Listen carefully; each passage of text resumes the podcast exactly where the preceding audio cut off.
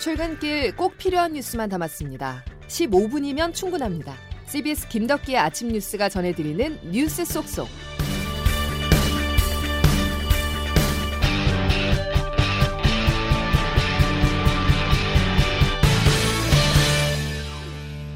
여러분 안녕하십니까? 12월 25일 김덕기 아침 뉴스입니다. 문재인 대통령이 제거한 윤석열 검찰총장의 징계가 8일 만에 뒤집혔습니다. 어제 저녁 법원은 윤석열 검찰총장에 대한 정직 2개월 징계 처분의 효력을 정지했는데요. 윤 총장은 오늘이 휴일이지만 출근할 예정입니다. 첫 소식 김재환 기자입니다. 서울행정법원은 어젯밤 10시쯤 윤석열 검찰총장이 추미애 법무부 장관을 상대로 낸 정직 2개월 처분 집행정지 신청을 일부 받아들였습니다.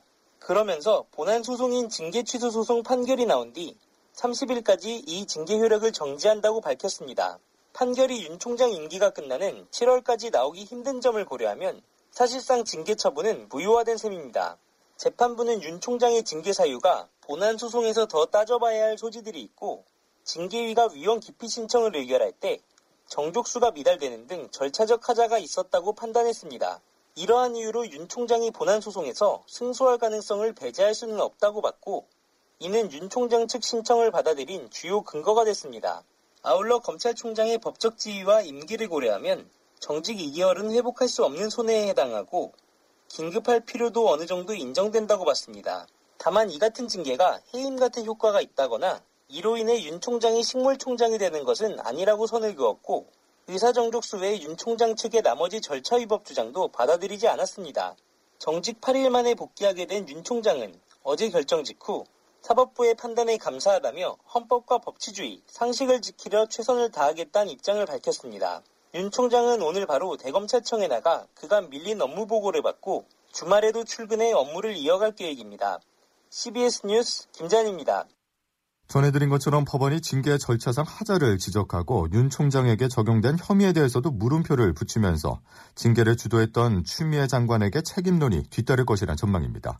법원 결정에 따른 그 파장을 박성환 기자가 취재했습니다. 법원의 결정이 나오자 즉각 환영 입장을 낸 윤석열 검찰총장과 달리 추미애 법무부 장관은 어제 별다른 반응을 내놓지 않았습니다. 법무부 역시 충격 속에서 말을 아낀 채 추 장관의 개인 입장 표명을 기다리는 기류입니다. 이번 재판에서 추 장관은 징계 절차상 하자는 없으며 대통령이 제거한 징계의 효력을 법원이 중단할 경우 권한 침해가 될 수 있다는 주장을 펼쳤습니다. 그러나 법원의 판단은 달랐습니다. 특히 일부 징계 절차에 문제가 있다는 지적과 윤 총장에게 적용된 다수의 혐의에 다툼의 여지가 있다는 판단은 추 장관으로선 뼈아픈 대목으로 꼽힙니다. 당장 검찰 내부에선 무리한 징계였다는 비판이 제기되는 가운데 추 장관의 거취와 맞물린 책임론도 뒤따를 전망입니다. 최근 직무 배제 사태 때에 이어 다시 한번 기사회생한 윤 총장은 오늘 출근해 수사부터 챙길 것으로 보입니다. 윤 총장은 재판에서 월성 원전 경제성 평가 조작 의혹 사건 등 권력 수사에 차질이 빚어질 수 있기 때문에 긴급하게 업무에 복귀해야 한다고 주장해 왔습니다. 이런 만큼 그가 복귀 윤회를 첫 지시 내용에 대해서도 관심이 집중되고 있습니다. CBS 뉴스 박성환입니다. 윤석열 검찰총장의 업무 복귀 결정이 내려지자 청와대는 입장 발표가 없다고 전했습니다. 하지만 당혹스러운 분위기가 감지되는데요. 재청은 추미애 장관이 했지만 최종 결정권자는 문재인 대통령이었던 만큼 정치적 타결이 불가피해졌습니다. 이어서 박지환 기자입니다. 올해 1월 추미애 법무장관 취임 이후 1년 가까이 지속된 추 장관과 윤 총장의 충돌. 어제 법원 결정으로 사실상 윤 총장이 승기를 잡으면서 검찰 개혁에 속도를 내려던 청와대와 여권에는 비상이 걸렸습니다. 특히 그제 조국 전 법무장관의 부인 정경심 전 동양대 교수가 입시 비리 혐의 등으로 실형 4년을 선고받고 변창흠 국토부 장관 후보자에 대한 민심 위반 등 가뜩이나 부담이 가중되는 청와대에 또 다른 고민거리가 얹어진 셈입니다. 청와대 강민석 대변인은 법원 결정 직후 별도의 입장 발표는 없다며 최대한 말을 아꼈습니다. 청와대가 말을 아끼는 배경에는 윤 총장 복귀에 대한 입장 표명이 추가 논란으로 비화할 수 있다는 우려 때문입니다. 윤 총장에 대한 징계 결정을 내린 것은 추 장관이 이끄는 법무부였고 문 대통령은 절차적 정당성을 강조하며 일정 거리를 유지했는데 청와대가 입장을 낼 경우 자칫 윤 총장 찍어내기에 뒤늦게 동참한 것으로 비춰질 수 있다는 판단이 작용한 것으로 분석됩니다. 문 대통령과 청와대는 어제 법원 결정으로 적지 않은 정치적 타격도 입을 것으로 보입니다.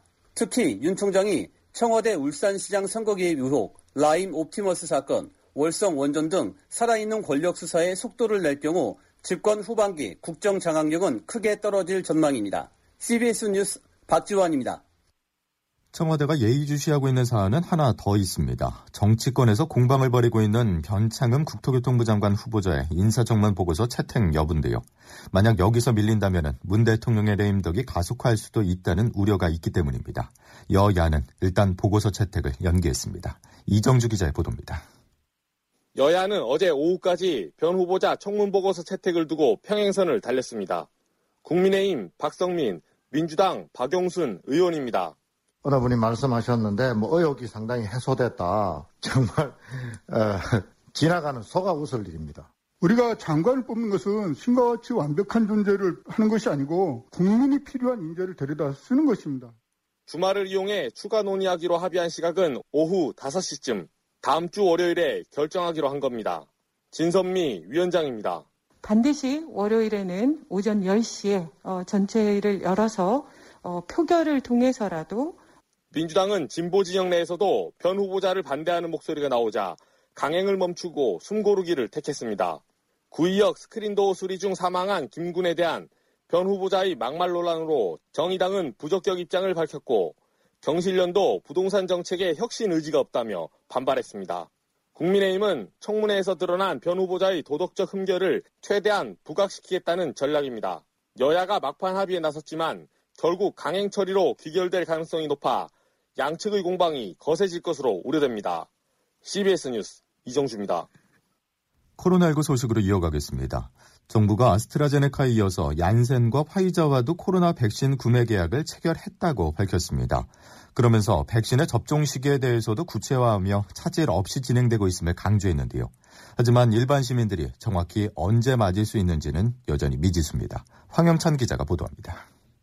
정부가 얀센, 화이자와도 백신 구매 계약을 맺고 각각 내년 2분기와 3분기부터 도입이 시작된다고 밝혔습니다.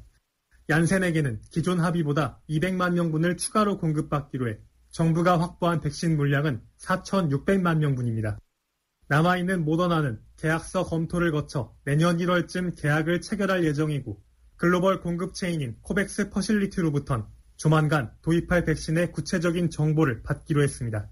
현재 아스트라제네카 백신이 가장 먼저 도입될 예정인데 정부는 내년 2, 3월 도입 이후 최대한 빨리 접종을 시작하겠다는 입장입니다.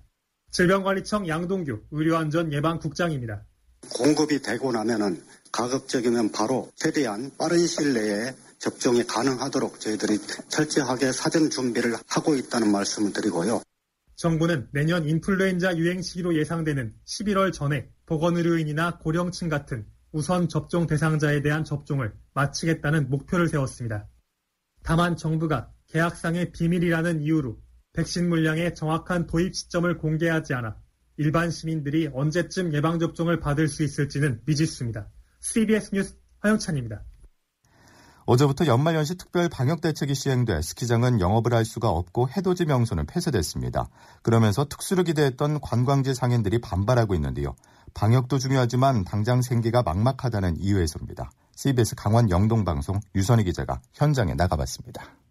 코로나19 3차 대유행에 따라 연말연시 감염 확산 우려가 커지면서 정부의 방역 대책이 강화됐습니다. 식당은 5인 이상 예약과 동반 입장이 금지됐고 숙박시설 예약률은 50% 이내로 제한하는 내용이 주요 골자입니다. 상황이 나아질 것으로 믿었던 상인들은 벼랑 끝에 내몰린 심정을 토했습니다. 이렇게 강화된다는 생각도 못하고 어떻게 하면 좋은지 모르겠어요. 매출도 매출이지만은 소상공인도 다 죽는 거예요 그냥 이렇게 되면. 당장 숙박업계는 임의로 예약률 조정에 나서야 하는데 연말연시 거의 만시를 기록했던 대형 호텔은 혼란스러운 상황입니다. 사전 협의가 전혀 없이 정부의 지침이 발표가 됐기 때문에 저희도 굉장히 혼란스럽고 그렇지. 탄식과 혼란이 가중되는 상황이지만 관광객으로 인한 감염 확산을 우려했던 주민들은 호응하고 있습니다. 상공인들 물론 좀 안타깝기는 한데 전염병을 어떻게 하겠어. 1월 3일까지는 좀 철저하게 해야 된다고 생각해요. 더 차라리 그 기간은 전 더 길게 했으면 좋겠다 싶었는데 식당은 아예 취식 금지라고 하더라고요. 만 하루가. 그런 거 되게 만족스럽고 다행이다 싶어요 한편으로는. 강원 동해안 지자체는 연말연시 관광객이 몰릴 것을 우려해 모든 주요 해변과 해맞이 관광명소 출입을 전면 금지했습니다. CBS 뉴스 유선입니다. 돌고 돌아 다시 서울로 몰리고 있습니다. 이번 주 서울 아파트 값이 5개월 만에 가장 큰 폭으로 상승했는데요. 전세는 매물 부족 현상이 계속되고 있습니다. 올 한 해 동안 여러 차례 발표된 부동산 대책에도 불구하고 결국 전국 아파트 값이 14년 만에 전세 값은 19년 만에 최대 상승폭을 기록한 것입니다. 연말 부동산 시장 분위기 김명지 기자가 취재했습니다. 올해도 대출과 세금 등 수요 규제와 도심 유휴 부지를 이용한 공급 계획이 잇따랐습니다. 우선 지난 6.17 대책에서는 주택담보대출을 받을 경우 실거주 요건을 강화하고 주택 임대사업자 등은 아예 주담대를 전면 금지하는 등 대출 규제가 강해졌습니다. 또 세법 개정과 공시가격 현실화율 단계적 인상 등으로 취득세, 보유세, 양도세를 3중으로 모두 높였습니다.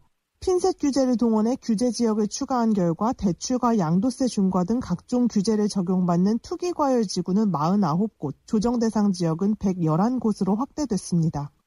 하지만 한국부동산원에 따르면 이번 달 셋째 주 기준 아파트 매매값 상승률은 2주 연속 역대 최고, 전세값은 68주 연속 상승 중입니다. 한국투자증권 김규정 자산승계연구소장입니다. 4분기 현재 전국적으로 주택 가격이 전세 매매 모두 좀 상승세를 이어가고 있는 상황이어서 대책이 뭐 효과는 별로 없었던 거죠. 여기에 코로나19로 인한 유동성 공급은 안전자산인 부동산 시장에 더 많은 수요가 몰리는 결과를 낳기도 했습니다. CBS 뉴스 김명지입니다.